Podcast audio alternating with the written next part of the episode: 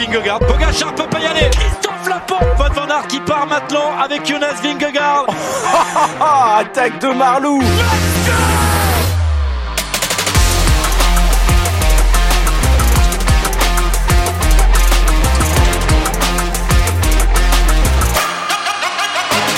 Bonjour, bonjour à toutes et à tous et bienvenue à Bordeaux, à la maison pour cette arrivée de la septième étape du Tour de France entre Mont-de-Marsan et Bordeaux.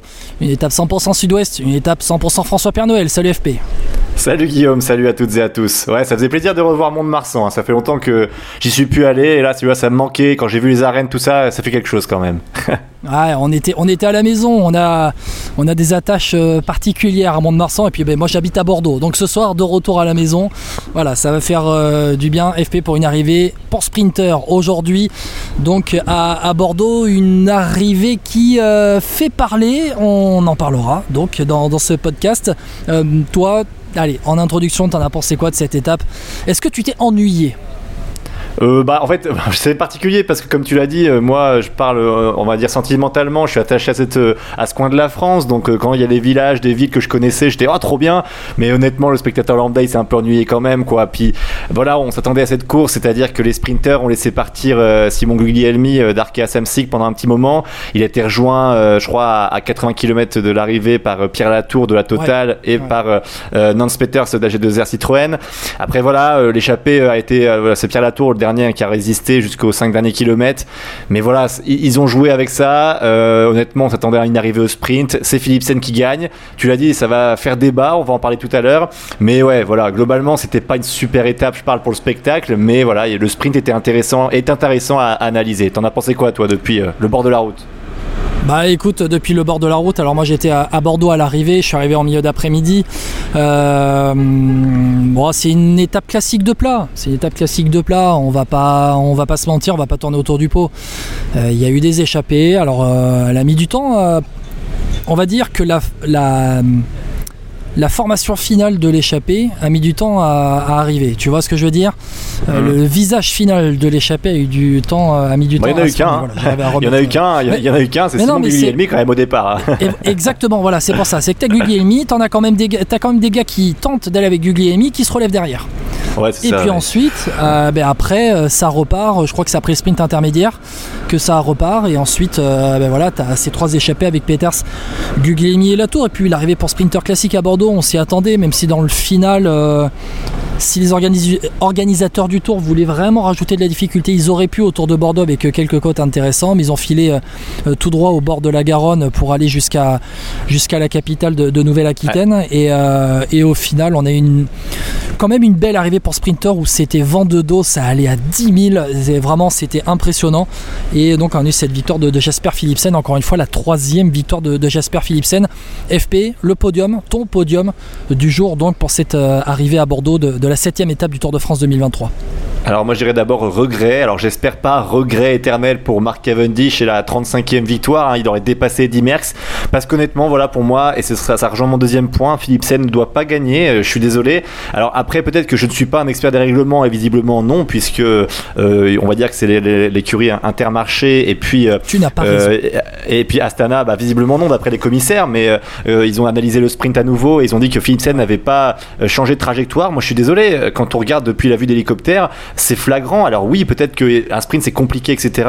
Mais euh, on entendra en fin de podcast. hein, tu as été voir, euh, c'est Jean-François Boulard, hein, c'est ça le directeur, enfin le manager. Jean-François la- Bourlard, exactement. Ah, le boss Bourlard, Bourlard, Intermarché. pardon. Euh, à chaque fois je dis Boulard, mais c'est Bourlard, oui, effectivement. Je sais pas pourquoi je l'appelle. Boulard. Il a bou- a n'a pas Boulard, du tout lui. le boulard. Il n'a pas du tout le boulard. C'est et c'est un mec Non, hyper mais- gentil. On a pu discuter Ouais, avec lui. Voilà. On en parlera dans quelques instants, mais voilà, pour moi, il change de trajectoire, c'est mon point 2. Et mon point 3, c'était merci aux Français, quoi. Merci à Simon Guglielmi euh, d'avoir fait vivre une échappée. Et merci à Pierre Latour aussi. Alors, Nance Peters, on ne l'oublie pas, mais Pierre Latour d'avoir tenu euh, le plus longtemps possible. Et effectivement, s'il y avait, un rouleur encore avec lui, peut-être que ça aurait pu aller au bout, parce qu'avec tous ces ronds-points, euh, quand tu arrivais vers Bordeaux, euh, Floirac juste avant, ça aurait pu être intéressant pour une échappée de gros rouleurs. Malheureusement, il était tout seul et, un peu en bout de course. Donc voilà, mer- merci à eux. Et toi, ton podium du jour, Guillaume? Le podium du jour, c'est que en numéro 1, Philipsen imbattable. Euh, on reviendra sur la régularité ou non de ce sprint, mais encore une fois, les Alpecin de Koenig s'en sont sortis. Euh, Van Der Poel a fait un travail de dingue encore. et il la met au fond. Voilà, troisième sprint, troisième victoire pour, pour Philipsen. Le point numéro 2, le point numéro 2, euh, c'est que Cavendish passe pas très loin. Regret éternel peut-être pour Marc Cavendish euh, après, euh, après cette deuxième place. Et je peux comprendre la colère aussi d'Alexandre Vinokourov parce qu'il y a Jean-François Bourlard et il y a aussi Alexandre Vinokourov qui ont porté réclamation sur sur cette étape-là. Euh, donc voilà, Marc Cavendish qui passe pas très loin, pas trop loin, mais on sent qu'il est bien. On sent qu'il est bien depuis le début du Tour de France. Je crois que sa pire place au sprint, ça doit être sixième. Euh, c'est à Bayonne, il me semble, sa sixième place. Il fait cinquième à Nogaro, je crois, et donc deuxième ce soir à Bordeaux.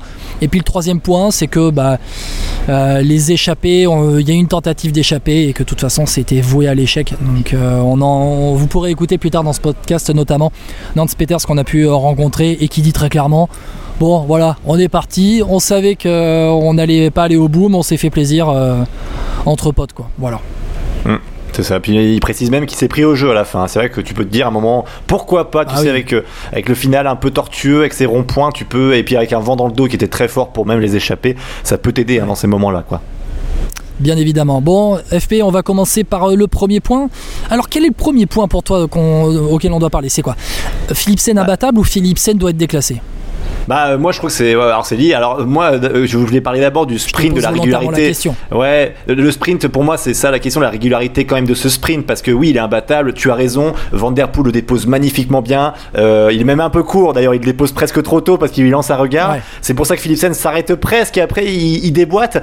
et on va, on va ça va lier avec la régularité de ce sprint parce que moi faut qu'on m'explique alors qu'est-ce qui est irrégulier dans un sprint? C'est quand on change sa trajectoire. Alors oui j'entends bien que parfois dans un sprint on passe, euh, je sais pas, de la gauche de la route vers le centre, parce que bah oui, on sprint et, on va très vite, et puis oui, ça je peux comprendre, on frotte un peu, on, touche l'épaule peut-être de l'adversaire, ou, en tout cas on le frôle, ça je peux entendre. Il y a plein de sprints où c'est serré, mais ça passe. Attends, il est à gauche au départ, quand il commence son sprint et il est déposé par Van Der Poel, il termine à droite de la route et il passe devant Benay Girmay euh, de la Intermarché euh, Wanty Gobert, et oui, il le gêne pour son sprint parce que même si euh, Benenay Girmay peut-être passé pas devant, mine de rien, il lance son sprint, il est lancé, on ne sait pas ce qui peut se passer. Et mine de rien, si Girmay s'arrête pas, c'est comme Van Aert il y a quelques jours euh, quand Philipsen gagne aussi, là il n'y avait pas d'irrégularité. Van Aert s'arrête, la Girmay s'arrête aussi. Et je suis d'accord, moi avec Girmay quand il fait ce geste de la main, pour moi Philipsen, là non, là c'était trop en fait. C'est que là, dans l'étape, euh, donc faut que je me souvienne, je sais plus quelle est arrivée, quand il passe devant Van Aert, voilà, il l'a pas c'est où? C'est à. Hum, je cherche à Bayonne. C'est à Bayonne, lundi. Voilà, c'est à Bayonne lundi. Euh, quant à Bayonne, euh, Philipsen gagne, c'est normal. Il est, la trajectoire elle change, mais trop légèrement. Euh, et c'est presque plus les barrières qui sont mises en cause. Là, non. Là, je suis désolé, Philipsen doit être déclassé. Ou alors, je ne comprends pas la règle et il faut me la réexpliquer. Voilà. Je suis pas forcément d'accord. Euh, je vais me faire l'avocat du diable volontairement. Je suis pas forcément d'accord, même si au fond de moi, euh, voilà, je, suis très factuel. Hein. Euh, la victoire, l'UCI a dit que, donc l'UCI a raison. À vous, t'étais dans les bureaux. T'étais dans les bureaux de l'UCI, à vous, Guillaume. c'est moi qui, c'est moi qui ai validé la décision en dernier lieu, bien évidemment, FP. non, non, mais je dis ça, je dis ça avec le sourire, mais au-delà d'être factuel, pour moi, alors c'est pas vraiment une vague, c'est un changement. après tu vas me dire oui, je, je, vais dire c'est un changement de trajectoire. Et là FP tu vas me dire quoi? Oui, mais changement de trajectoire c'est puni par la règle. D'accord? Sauf que il y a un changement progressif de trajectoire, non pas alors que euh, Philipsen est en tête et qui va se faire doubler. Non, non, Philipsen va prendre la roue de Cavendish qui a pris la tête du peloton sur la droite. Et, pour moi, c'est pour ça qu'il n'est pas déclassé, c'est parce qu'il va chercher euh, la roue euh, donc de Jasper Philipsen, de Mark Cavendish, pardon, pour ensuite le déboîter et aller l'emporter en se remettant au milieu de la route. Et Binyam Girmay, ok, l'Intermarché porte réclamation, Jean-François Bourlard, que vous pourrez écouter à la fin de ce podcast, porte réclamation, d'accord. mais Binyam Girmay n'est pas non plus à une euh, dans, une, euh, dans une survélocité, dans une survitesse où il va, euh, déboîter tout le monde et aller l'emporter. Biam Girmay progressivement remonté pour se mettre dans la roue de Mark Cavendish. Et là, ce qui s'est passé, c'est tout, simplement, il s'est fait doubler par, par Jasper Philipsen, qui certes est passé légèrement du milieu, pas légèrement, il est passé du milieu à la droite de la route, mais, mais il y a eu, euh, il y a eu tout simplement Jasper Philipsen qui était placé, qui avait de la vitesse, qui allait rattraper la roue de Mark, Cavendish, la roue de Mark Cavendish pour ensuite le déboîter et l'emporter. Donc pour moi, Euh, pour moi, l'UCI a eu raison de ne pas le déclasser. Euh, je te dis pas que je suis euh, à 100% derrière l'UCI par rapport à ça, même si j'ai pris la décision dans leur bus. mais, mais, mais, mais non, voilà, il y a eu pire. Il y, a eu pire. En ah fait, il faut savoir, faut savoir doser. C'est-à-dire qu'il y a eu des déclassements. Il y a eu des déclassements pour pire, mais parce que ces déclassements étaient logiques.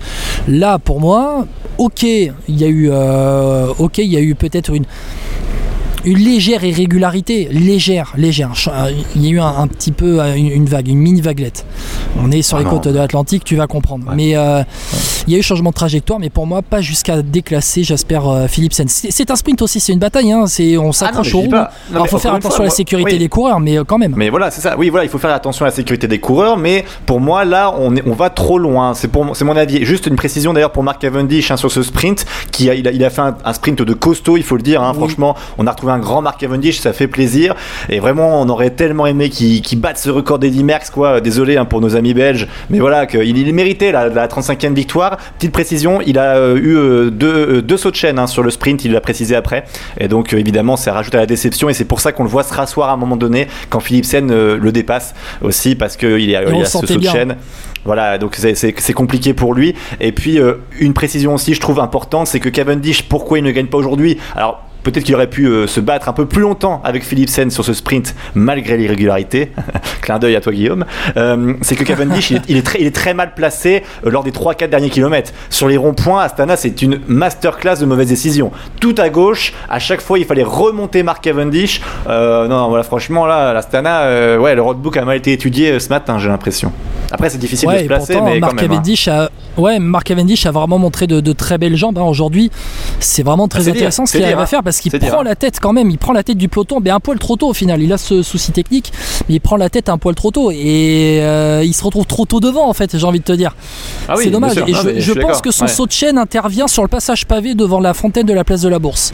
Ah, euh, je pense que son saut de chaîne arrive à, peu près. Euh, arrive à peu près vers là. Euh, ou alors légèrement, ou alors peut-être légèrement après, parce que cette route est vraiment en mauvais état là, dans le centre-ville de Bordeaux. Je te dis ça parce que je connais bien, voilà, je, ne suis pas expert en euh, route des 3000 euh, et quelques kilomètres du Tour de France. mais ouais, il a, il a pas pu, je, crois qu'il a voulu rajouter une dent ou enlever une dent, je, ne sais plus. Et à un moment donné, tu sentais qu'il enlevait trop gros, il a, oui, il, avait, il avait trop gros, il a pas pu, il a pas pu fournir ce deuxième effort après avoir pris la tête du peloton. Et, et c'est mon deuxième point parce qu'au final, Marc Cavendish, tu sens qu'il est bien, tu sens vraiment qu'il est bien. Euh, on avait encore vu avec Vinokourov au départ euh, ce matin de, de Mont-de-Marsan, tu sentais que voilà, c'est tout pour Marc Cavendish dans ce Tour de France. Euh, le but est vraiment de le faire, de le faire gagner sur ce, sur ce Tour de France. Ils ont tout misé sur lui, quitte à mal l'emmener dans, dans, le final. Et d'ailleurs, une petite scène que, que j'ai pu voir ce matin, c'était assez sympathique. Je te, je te glisse ça à Mont-de-Marsan. C'est qu'en fait, Marc Cavendish, à un moment donné, il revient au bus et il surveille l'arrivée de Julien Philippe euh, au bus euh, Soudal Quickstep qui est juste en face de celui de, de, chez Astana. Il surveille l'arrivée d'Alaphilippe et, et en fait la femme de Marc Cavendish était là avec ses enfants. Il voit Alaphilippe arriver, il prend ses gosses, il court limite vers le bus euh, Quickstep, il prend, il prend par l'épaule Alaphilippe derrière lui et il fait ouais Julien et tout bon vite fait hein, tu fais une photo on fait une photo ensemble avec mes gamins et tout et les gamins de Marc Cavendish sont fans de Julien Alaphilippe et du coup ils ont pu faire la, la petite photo au départ de Mont-de-Marsan ce matin. C'était vraiment une image très sympathique. Ils, ont bon goût. Ils ont bon goût, les enfants de Cavendish. Mais ça ne m'étonne pas. Bien évidemment. bien évidemment. Mais, oui, après, euh, sur euh, Cavendish, bah, on espère qu'il gagnera sa 35e victoire euh, d'ici Paris. la frustration, c'est vrai qu'il n'est pas emmené en fait comme avant. C'est vrai qu'il manquerait presque Marc Renshaw hein, qui, est, qui, est, venu conseiller Astana. Il faudrait qu'il reprenne un vélo et puis qu'il l'emmène là. Ce serait plus pratique. Mais normalement, Kesbol devrait le faire. Kesbol devrait avoir la qualité de sprinter pour pouvoir emmener Marc Cavendish comme ça dans, le final. Bon, après, il faut quand même pas oublier que tu as 10 équipes qui veulent jouer le sprint et la victoire, donc tu as 10 trains de sprinters, et donc pour se placer, c'est compliqué, sachant que dans, cette, dans, cette, euh, dans ce final de l'étape de Bordeaux, c'était étroit, c'était pas aussi large qu'à Nogaro, euh, que du moment où les coureurs étaient à 2-3 km de l'arrivée, après être rentrés dans, la, vraiment dans bordelaise, au moment de passer sur le pont Saint-Jean sur la Garonne, euh, et de tourner ensuite, de redescendre sur la droite et d'aller dans les deux derniers kilomètres là, euh, il y a eu rideau en fait. Les, les Jumbo ont fait le, ont fait le, travail pour bien placer Vingegaard devant le peloton avec la porte devant lui, et puis du moment où Vingegaard était bien placé, ça fait rideau, tu avais quatre équipes de front limite en tête du peloton. Donc là, pour remonter, c'était impossible. Ouais, sans compter qu'il n'y avait pas les jumbo aujourd'hui qui sprintaient. Hein. Van Aert était crevé de la veille, il a dit Moi je fais pas le sprint. Et Christophe Laporte était là pour bien placer Vingegaard et il faisait pas le sprint non plus. Donc il y a une équipe qui était un peu en moins dans ce sprint massif à Bordeaux. Guillaume, on, passe à la suite. Peut-être juste une précision Luca Mozzato, quatrième aussi, belle surprise du jour pour l'équipe Arkea quand même. Hein. Euh, ouais, très belle surprise, Luca Mozzato. Euh, l'équipe Arkea Samsic a misé sur lui en le recrutant après euh, l'arrêt de, de, la BNB Hotel. Et d'ailleurs, dans quelques mois, Mathis Louvel hein, aussi, hein, au oui, exactement. Mathis Louvel qui a fait un très très bon euh, boulot de, de poisson pilote. 11e, hein, il est 11e de l'étape, exactement. Euh, pour la petite information, c'est que euh, Arkea Samsic devrait retrouver le sponsor BNB Hotel en sponsor non, en sponsor titre de, l'équipe la saison prochaine pour 2024 et qu'Arnaud Desmar est annoncé dans cette équipe Arkea Samsic BNB Hotel pour la saison prochaine. Pour la, la rumeur du moment, ça on referme la, la parenthèse. Mais Lucas Mozart ouais, la saison dernière, euh, il était euh, régulièrement dans le top 10 des sprints euh, massifs de ce Tour de France.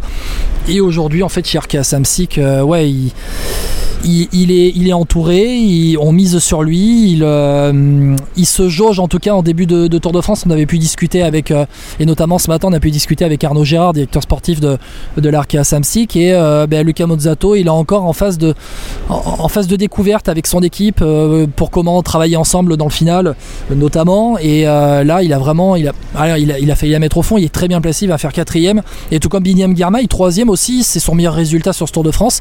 il hum. était un peu en retrait sur les, sur les derniers sprints et là il vient faire un, très bon résultat mais quand tu regardes quand tu regardes allez je vais même te dire le top 15 de cette étape là je vais te le faire dans l'ordre très rapidement le top 15 tu vas voir le, niveau le level un peu Philipsen, Cavendish, Girmay, Mozzato, Groenewegen, Meus, Baos, Kokar, Christophe, Pedersen, Louvel, Tonysen, Welsford, Abrahamsen et Fabio Jacobsen 15e de l'étape c'est vraiment un, sprint hein, sprint de, très, très très haut niveau et de toute façon le plateau des sprinteurs sur son Tour de France est d'un niveau incroyable.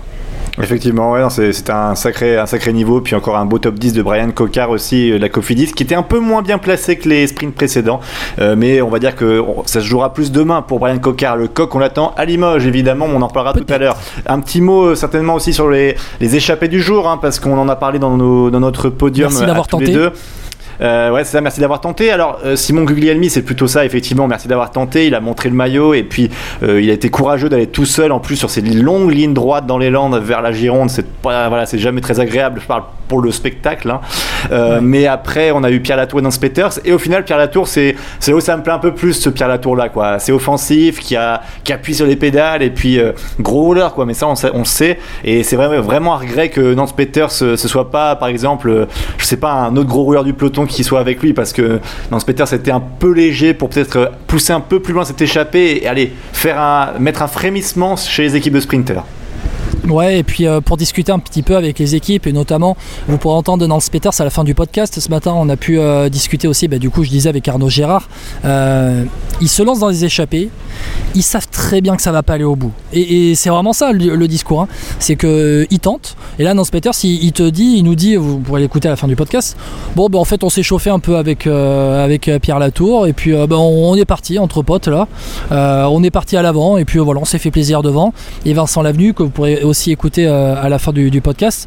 Euh, il nous dit euh, bah, c'était sympa du coup, c'est trois gars qui sont passés par le centre de Chambéry, donc c'est assez sympathique de les voir devant tous les trois. Bon voilà, c'est pas la même génération, mais alors que les tramways passent à côté de moi, voilà, on est à Bordeaux tout simplement.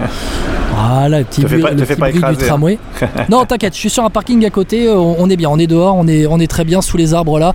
Pas encore d'orage, même si c'est annoncé au loin. Et pour revenir à, l'étape, donc ouais, ils ont tenté. Guglielmi est parti seul, il est parti seul devant et puis au début, en fait, euh, il me semble, tu as une OX et tu dois avoir Burgodo, non, qui est, devant, je crois. Ouais, Burgodo, Mathieu euh, Burgodo, à qui on demande de se, relever. Euh, on demande de se relever parce qu'il faut rouler pour Peter Sagan. Et ouais, c'est frustrant parce que, bon, après, Pierre Latour le remplace dans l'échappée. Mais je veux dire, quand on est Total Énergie, normalement, on doit mettre un coureur à l'avant parce que on a peu de possibilités. Et si on n'est pas dedans dans une échappée qui va au bout, c'est un échec quand même pour l'équipe de Jean-René Bernodeau, faut avouer. Hein, si un jour une échappée va au bout et que les échappées n'iront pas au bout dans ce début de Tour de France pour l'instant. On verra demain à Limoges. Hein. Alors voilà, on en parlera de cette étape de Limoges dans, quelques instants, quelques minutes. Aujourd'hui, c'était vraiment pour les sprinteurs. Tu n'avais pas de chance pour, pour les échapper. Pierre Latour repris aux 5 km il est géré Ouais, par le peloton, ouais. on va pas se cacher. Ça oui, mais tu sais jamais ce qui se passe. Tu sais, une chute dans le peloton, euh, dans les c'est 5 derniers kilomètres, oui. c'était pas impossible. Là, vu les ronds-points qu'il y avait et vu comment ça frottait devant, euh, on c'est eu pour ça qu'il était repris et- avant. Voilà. Oui, euh, bah, il est repris à, juste après. Oui, oui, je vois ce que tu veux dire, mais ah, les ronds-points sont avant. Hein. Donc euh, il suffit Oui. qu'une chute arrive. euh, C'était. Enfin, je veux dire, voilà, tu désorganises un peloton et lui, il avait quand même, je crois, 15-20 secondes. Pour moi, ça suffisait. Après, on souhaitait pas une chute, mais c'est des faits de course qui peuvent te permettre d'aller au bout et si t'es devant, bah t'as gagné quoi. Ouais. Bah, au passage, Peter Sagan 17ème, donc Burgodo a bien fait de se relever pour travailler pour lui. Ouais. Euh, non, non, mais bon, voilà. Après, aujourd'hui, la Total Energy, bah, Steph Kras qui est bien placé au classement. Ça, euh, c'est à noter. Euh, je regarde un peu au classement s'il y en a qui ont perdu du temps. Euh, tac, tac, tac. Valentin Madouas a pris 4 places au classement aujourd'hui. Il est 24e du général. Bon, il y en a qui se relèvent, hein, c'est normal. Hein, pour les échappées il, il a pris, il a pris, ben ouais, ouais, Valentin a pris des places. Et Egan Bernal, Wout van Aert en ont perdu. Euh, voilà, et puis euh, Steph Kras a échangé de place avec Bilbao au classement, mais ça se joue à la place. Euh, Steph Kras est 13 e du classement ce soir. Voilà, Total. Energy, ils ont gagné une place à la seconde près. Ils sont dans la même seconde avec Ben O'Connor et Pelo Bilbao 12, 13, 14. Euh, donc voilà. Non, écoute, c'est. Voilà, l'échappée, merci d'avoir tenté. Euh, il est euh, combatif de l'étape, ça fait un peu de pépette. C'est pour normal, ouais. Voilà, très normal, bien, ils vont pouvoir exactement. se payer une bonne bouteille ce soir à Bordeaux. Et puis en avant Guingamp. Allez FP, refaire Ouais. le, le- le point classement après cette étape de Bordeaux, la 7ème de Tour de France 2023. Donc la victoire de Philipsen devant Cavendish et Guermain, on va pas rappeler, on a fait le top 15 tout à l'heure. Le classement général, pas de changement, mis à part ces petits échanges derrière. Mais le podium est toujours composé de Vingegaard devant Pogacar et Jay Hindley à 25 secondes et 1,34 au classement. Ça ne change pas. Le maillot blanc euh, du meilleur jeune pour Tadej Pogacar, le maillot de la montagne pour Nelson Poles, le maillot vert pour Jasper Philipsen qui a fait le plein ce soir donc à Bordeaux avec cette victoire et puis un écart avec Brian Cocard. Euh, Brian Cocard 127 points, deuxième du classement, Mark Cavendish troisième 99 points et Jasper Philipsen premier 215 points. Bon, euh, si Jasper Philipsen va à Paris, normalement ça peut pas lui échapper. euh, A priori, ouais. belge. Là- Là-dessus, on, on est bon pour Jasper Vu comment, Philipsen. hein. vu comment c'est Ouais. parti, les par équipe, Jumbo Visma en tête, FP, Jumbo Visma, meilleure équipe de ce Tour de France, FP, Jumbo Visma, meilleure équipe, une 50 Ah. devant Ineos et à plus de 10 minutes la Bahreïn troisième, voilà. Ouais. Euh, demain, étape. euh, alors, une étape pour. euh, on, va, on va en parler maintenant. Libourne-Limoges. l'étape pour le coq, si ça va au sprint, alors on espère. Et puis, en tout cas, peut-être une échappée, parce qu'on va parler un peu de cette étape. Donc, le, on va dire les deux tiers de l'étape, c'est du plat, du plat, du plat. Et puis, quand on arrive, on va dire, on s'approche tout doucement de Limoges. On est dans les quoi Dans les euh, euh, 60 derniers kilomètres.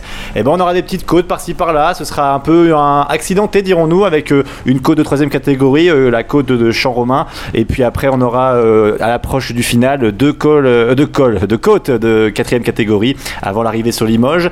Euh, c'est l'étape typique. Soit l'échappée, peut aller au bout. C'est vraiment, ça peut être une échappée. Sinon, c'est euh, destiné à un quoi, un Wout van Aert, euh, Van der Poel, Philipsen quand même, ou, le coq qui nous euh, après sa, sa deuxième place euh, face à Kittel. C'était à longtemps maintenant, 5 ans, non? 6 ans? Euh, je crois, oh, c'est même plus, hein. il en a Plus? parlé Oh ce matin, Brian Cocard, il nous dit à quelle date?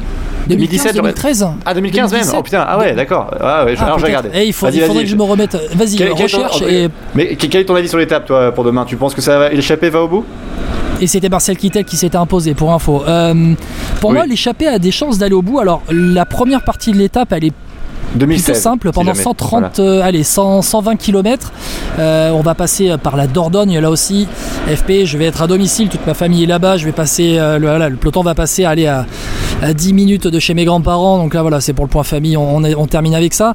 Euh, mais euh, après on va rentrer euh, en Haute-Vienne. Et là en Haute-Vienne on connaît les, les routes hein, du Tour du Limousin. Et c'est clairement ça dans le final vers Limoges avec le passage hein, notamment euh, Dour, Nazac, Chalut, l'écart, Nexon, la de Massemont, Mamont à 1 km 3 à 5,5%, la côte de Condat-sur-Vienne euh, qui a 1,2 km à 5,4%. Ces, deux côtes là vont s'enchaîner en à peine 7-8 km et puis au, sommet de cette dernière côte là euh, de, de Condat-sur-Vienne on sera seulement 9 km de l'arrivée avec donc une, une redescente entre guillemets hein, vraiment entre guillemets à, à- à Limoges. Euh, sera pas il n'y aura pas d'altitude mais les routes vont être escarpées et les routes euh, vont être accidenté et ça peut, ça peut faciliter un peu ben, une tentative hein, dans, dans, le final. Et puis c'est arrivé, il me semble, c'est arrivé de Limoges qui doit être la même hein, que celle où Brian Cocker s'est été fait battre sur la ligne par Marcel Kittel. Donc tu vas me redonner l'année dans, dans, quelques instants. En 2016. en 2016. 2016. Eh ben tu vois, voilà, on avait visé à peu près juste avec cette, cette arrivée là près de, de la mairie avenue des, des Bénédictins où ça va être ben, en faux plat montant dans le final. Donc soit quelqu'un tente une échappée dans le final et euh, ben, peut se faire reprendre notamment dans ce dernier kilomètre en, faux plat montant, soit ben, euh, on va viser les sprinters, on va tenter d'écrémer en, en lâchant les grosses cuisses, euh, je sais pas, on peut tenter aussi de faire lâcher un Philipsen ou un Mark Cavendish et ensuite ben, peut-être un Mathieu Van Der Poel, un Wood Van Aert qui vont tenter au Brian Cocard dans la dernière ligne droite dans cette montée. dans cette montée. Donc il y a possibilité de, il y a une possibilité pour plusieurs scénarios de course. Et pour moi, l'échappée du matin, si y a, enfin, si une échappée qui va au bout, ce ne sera pas forcément l'échappée du matin. Euh, ah cette échappée pourra se dessiner dans les derniers kilomètres, peut-être dans les 20, 20 derniers kilomètres. Je suis assez d'accord avec toi. Euh, c'est pour ça que c'est assez indécis demain. C'est peut-être une étape assez excitante à ce niveau, justement, parce qu'il y aura deux batailles. Quoi. Une échappée le matin, il faudra que les équipes de sprinters devront euh, garder une distance acceptable pour la rattraper, mais ensuite être vigilant parce que derrière, bah, il y a une autre échappée qui peut se former. Donc, à quel moment reprendre l'échappée, mais aussi quand on la reprend pas, bah, comme tu as dit, le final, ça peut être intéressant pour un ou deux coureurs qui grimpent plutôt bien et qui est assez puissant sur le final. Donc, on va voir après voilà, on va dire que notre cœur français bat pour le coq demain. Et on espère laver l'affront de la photo finish face à Marcel Kittel en 2016, du coup. mais, mais après, sinon, oui, effectivement, si un Wout van Aert a coché cette étape, il a le profil pour gagner, même si Philipsen, avec la forme qu'il a et s'il est encore emmené par Mathieu Van Der Poel, ça peut le faire, hein, parce que Philipsen, euh, c'est pas non plus un manchot. Enfin, même les, les côtes, là, elles sont pas trop élevées, je veux dire. Oui.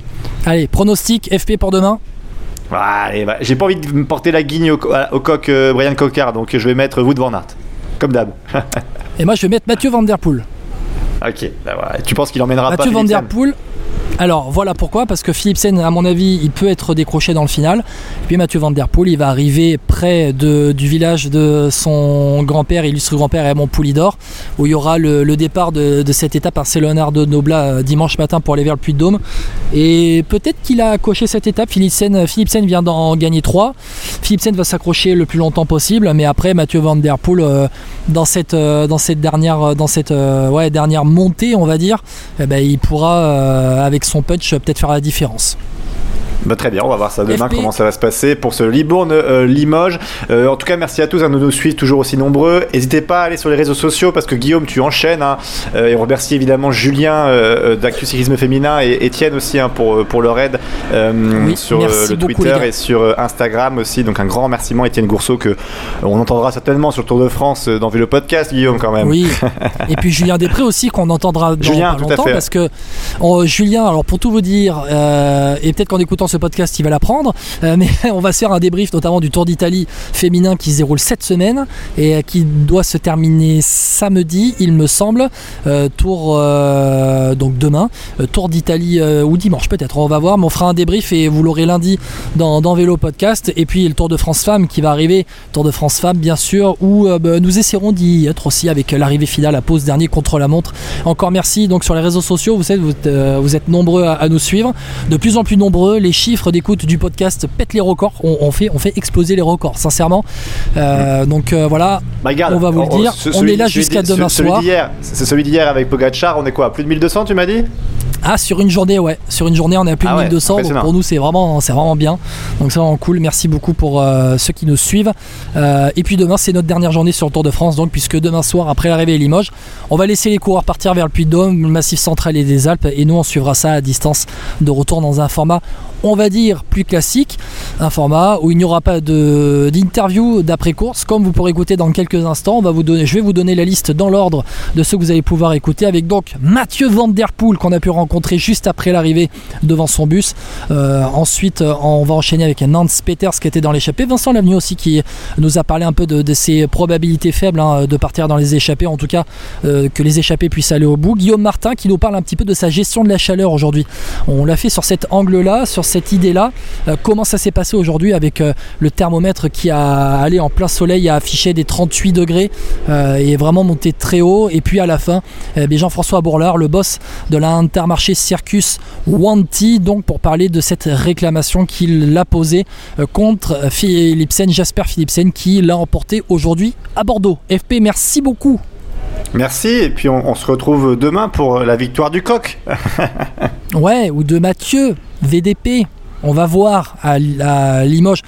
Allez. Allez, si, si, si Cocari gagne, je te fais le cri du coq dans Vélo Podcast. Tu fais le cri du coq S'il gagne, hein, Et on va- gagne demain. S'il gagne, et on l'aura, et on aura Brian Cocard dans, dans Vélo Podcast. En tout cas, pour sûr, on aura Cédric Vasseur, parce que Cédric Vasseur, il répond toujours à Vélo Podcast, et ça, c'est cool. Et un grand merci aux équipes de jouer le jeu aussi, hein, les RK Samsic, AG2R, Cofidis, Total et tout, ils jouent le jeu, hein, de répondre aux questions dans, dans Vélo Podcast sur ce Tour de France-là, et c'est vraiment sympa de leur part. Allez, merci à tous et à tous hein, de nous avoir euh, suivis maintenant, et puis on se retrouve donc demain après l'étape à Limoges. Allez, ciao à tous. Allez, bonne soirée, Vanderpool, Peters, l'avenue Martin Bourlard, c'est maintenant. Oh, je pense qu'on a fait un, un très bon travail avec l'équipe. On était juste un peu trop loin euh, de l'arrivée déjà dans le vent. Mais, euh, j'ai pu- j'ai- j'ai roulé le, le plus loin possible. C'était encore un peu trop long pour lancer son sprint, mais il est resté calme. Il a pris le la roue de Kiev, je pense, et après euh, il lui remonte, donc c'est bien. Un triplé, c'est assez rare dans le Tour de France, Mathieu. Euh, vous prenez la mesure de ce que vous avez fait avec l'équipe Bah oui, c'est quand même euh, dans la première semaine, c'est on a eu trois chances avec Philippe. et On les a pris tous les trois, donc euh, c'est unique. Même quand la préparation ne se passe pas super bien, comme vous venez de le dire, ben, au final, il y a quand même la victoire. Qu'est-ce qui fait la différence? Oui, mais c'est, je pense, euh, les cinq derniers kilomètres. on- Il ne doit presque pas faire d'efforts dans, la roue et c'est ça aussi euh, la puissance de notre équipe. Euh, c'est peut-être un peu trop tôt, mais il, arrive au sprint avec des jambes qui sont encore, euh, qui sont encore, bah, c'est, trop dit peut-être, mais il n'a pas fait trop d'efforts avant son sprint. Tu vas, je te suis et euh, puis bah, c'était pas trop coûteux en énergie voilà, jusqu'au petit GPM. On avait vraiment un vent dos qui poussait beaucoup et à 3 devant euh, c'était pas plus dur que dans le peloton je pense. Euh, je regardais le compteur, je me disais vraiment, enfin, euh, je savais que ça servait à rien de bourriner, c'est toujours le peloton qui a, le dernier mot. Et après bah, on s'est pris au jeu les 40 derniers kilomètres, Pierre a accéléré dans le GPM. Bah, après voilà, quand on est devant, on joue le jeu à fond euh, jusqu'au bout. On savait très bien que c'était voie l'échec, mais après voilà, c'est toujours un bon moment. Euh, on est sur le Tour de France, on est devant. Eh, j'étais avec des copains. euh, Pierre, on a été coéquipiers ensemble chez AG2R. Simon, on s'entraînait ensemble la semaine, donc c'était un bon moment entre nous. On en a rigolé un petit peu. voilà, Simon a dit ah, une petite échappée de Ron Alpin, euh, c'était sympa. Vous partez aujourd'hui, vous dites que vous avez une chance ou alors vous y allez pour... euh, Non, j'y vais parce que c'est Pierre qui m'a dit viens on y va, c'est tout. Donc euh, voilà, après euh, il restait 70 bornes, on n'a pas non plus fait une journée vent de face de 200 bornes à pour se poncer non plus. Il y a 10 équipes de sprinteurs, donc si c'était pas Alpecin, c'était une autre. Vous savez que euh, voilà, une fois qu'ils s'entendent à deux devant, on fait pas le poids, on le sait très bien. Bon, Vincent, le bilan de cette journée, on a vu Nantes euh, à l'avant aujourd'hui, c'était prévu de partir dans l'échappée? Non, non, ils ont fait ça au feeling avec Pierre, euh, avec Pierre Latour. hein. C'était des anciens coéquipiers euh, chez AG2R Mondial à l'époque. Et euh, Simon Guglielmi qui était à l'avant était un coéquipier du centre de formation. Donc finalement, ils se sont retrouvés tous les trois, euh, des garçons qui se connaissent très bien. Voilà, donc c'était un, un petit challenge qui était sympa, bon, et qui, qui finalement a duré très, long- très longtemps. Il- pour réussir, il aurait fallu encore un gros rouleur pour les accompagner. Mais bon, voilà, ce qu'ils ont tenté, c'était bien. Ça n'a pas réussi, mais c'était sympa quand même. C'est un bon clin d'œil pour la formation G2R aussi. Oui, oui, bah c'est toujours bon. Nous, on n'a pas forcément de sprinter, donc on n'espère pas grand-chose sur une arrivée comme ça. Donc de tenter quelque chose à un moment donné, euh, c'est toujours positif. oui. Euh, Dites-moi, au début de l'étape, on a vu que Simon Guglielmi à l'avant. Est-ce que vous comprenez le fait qu'il soit tout seul? Oui, non, c'est un peu décevant parce que c'est vrai qu'il y a- il y, a trois gars qui le suivent et puis, euh, et puis derrière, euh, bon, tout de suite les gars se relèvent. Alors que le coureur de New se relève, ça peut se comprendre puisque derrière, il sait qu'il va être, il, il a un sprinter, euh, en, en l'occurrence avec Christophe, et qui on lui dise à l'oreillette, bah, tu te relèves parce que le, le boulot sera pour Christophe. Après, je pense que les deux, les deux autres qui sont relevés, c'est un petit peu dommage euh, par rapport à lui. Ouais, ça aurait fait, ça aurait fait mis un peu plus de piquant. Et puis, bon, Simon a été courageux, a été, il, a, il a tenu son, son- son rang, il a tenu la baraque. Donc, il faut lui rendre hommage. C'est décourageant de partir en échappée aujourd'hui sur une étape de plat au Tour de France? Ben oui, oui, on le sait très bien. On sait très bien qu'il n'y a forcément beaucoup d'étapes de, sprinters qui sont réservées justement pour, ces. Et, et quand il y en a une, ils ne veulent pas la laisser passer. On sait très bien qu'il va y avoir 4-5 équipes qui vont verrouiller la course, qui vont rouler derrière. Donc c'est plus ou moins vous à l'échec. Donc il y a toujours cette envie ou des circonstances particulières qui peuvent permettre à des coureurs de vouloir montrer le maillot ou de, de se lancer dans des opérations un peu particulières. Mais on sait qu'il y a très très peu de pourcentage, il y a peut-être 1%, 1 pour que ça réussisse. Voilà. Demain, ce sera pareil à Limoges, hein, je termine avec cette question. Alors Limoges, c'est déjà un peu plus, un peu plus difficile, C'est mais escarpé dans le final. c'est un peu plus escarpé. Encore une fois, euh, je pense que les sprinters vont vouloir la en découdre. Donc je pense pas qu'il y ait beaucoup de velléité encore demain, mais euh, bon, il y aura peut-être un peu plus de, de- de mouvement, j'espère. Merci Guillaume. Bonjour. Euh, Déjà aujourd'hui, étape pour les sprinters, mais comment vous avez géré la chaleur dans le peloton? Bah, Comme on a roulé à 45 de moyenne sur le vélo, c'était évidemment très chaud, mais euh, ça restait supportable. C'est en passant la ligne que j'ai vraiment eu l'impression de toute la transpiration euh, descendait, ou en tout cas que je me suis rendu compte de la chaleur qu'il, euh, faisait. Et, on met un peu plus de temps à récupérer ensuite. Donc je pense que quand on est sur le vélo, on se se rend pas tellement compte, mais malgré tout, on puise, on dans les réserves et on doit affronter, affronter ça.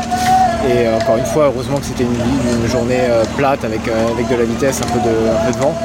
Parce que, et puis que c'était assez facile d'aller au ravitaillement aux, aux voitures. Parce que sinon, oui, ça pouvait être vraiment étouffant. Est-ce que ça peut fatiguer l'organisme, même, même sur une étape de plat? Ah bah c'est sûr, parce que c'est un élément en plus à, à affronter, euh, en plus de l'adversité, du parcours. Et, là, c'est les premières chaleurs depuis, euh, depuis un petit moment. euh, donc, il faut, s'acclimater. Euh, la façon dont le sprint a été mené et, la manière dont Philipsen a quitté sa ligne, mais voilà, les commissaires ne sont pas d'accord avec, euh, avec ce que nous on, nous on a vu. Donc euh, on a regardé les images ensemble, mais il reste sur la décision. Donc euh, ouais, c'est un peu difficile à accepter. Euh, je pense que je vais encore en parler un peu avec l'UCI ce soir et un peu avec euh, ASO. Et voilà. Euh, en tout cas, dire mon mécontentement.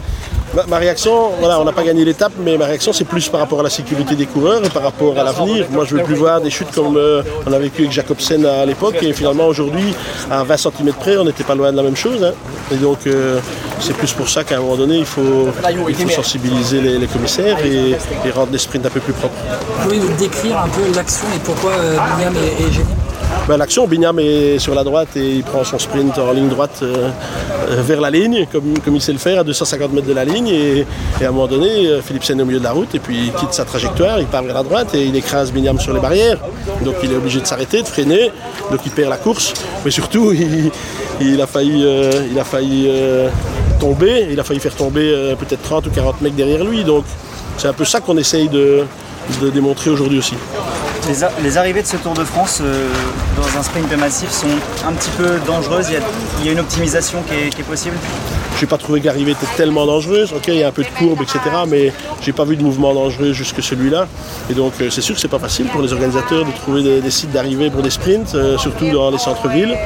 Je pense qu'aujourd'hui, euh, je pense qu'aujourd'hui, c'était, c'était une arrivée correcte et il n'y avait pas de raison qu'il y ait changement de ligne comme il y a eu. Pour rester sur du positif, Bignam monte en puissance. Oui, monte en puissance, mais on n'a pas dix fois l'occasion de gagner une étape sur un tour et quand ça se passe comme ça, ça fait pas plaisir.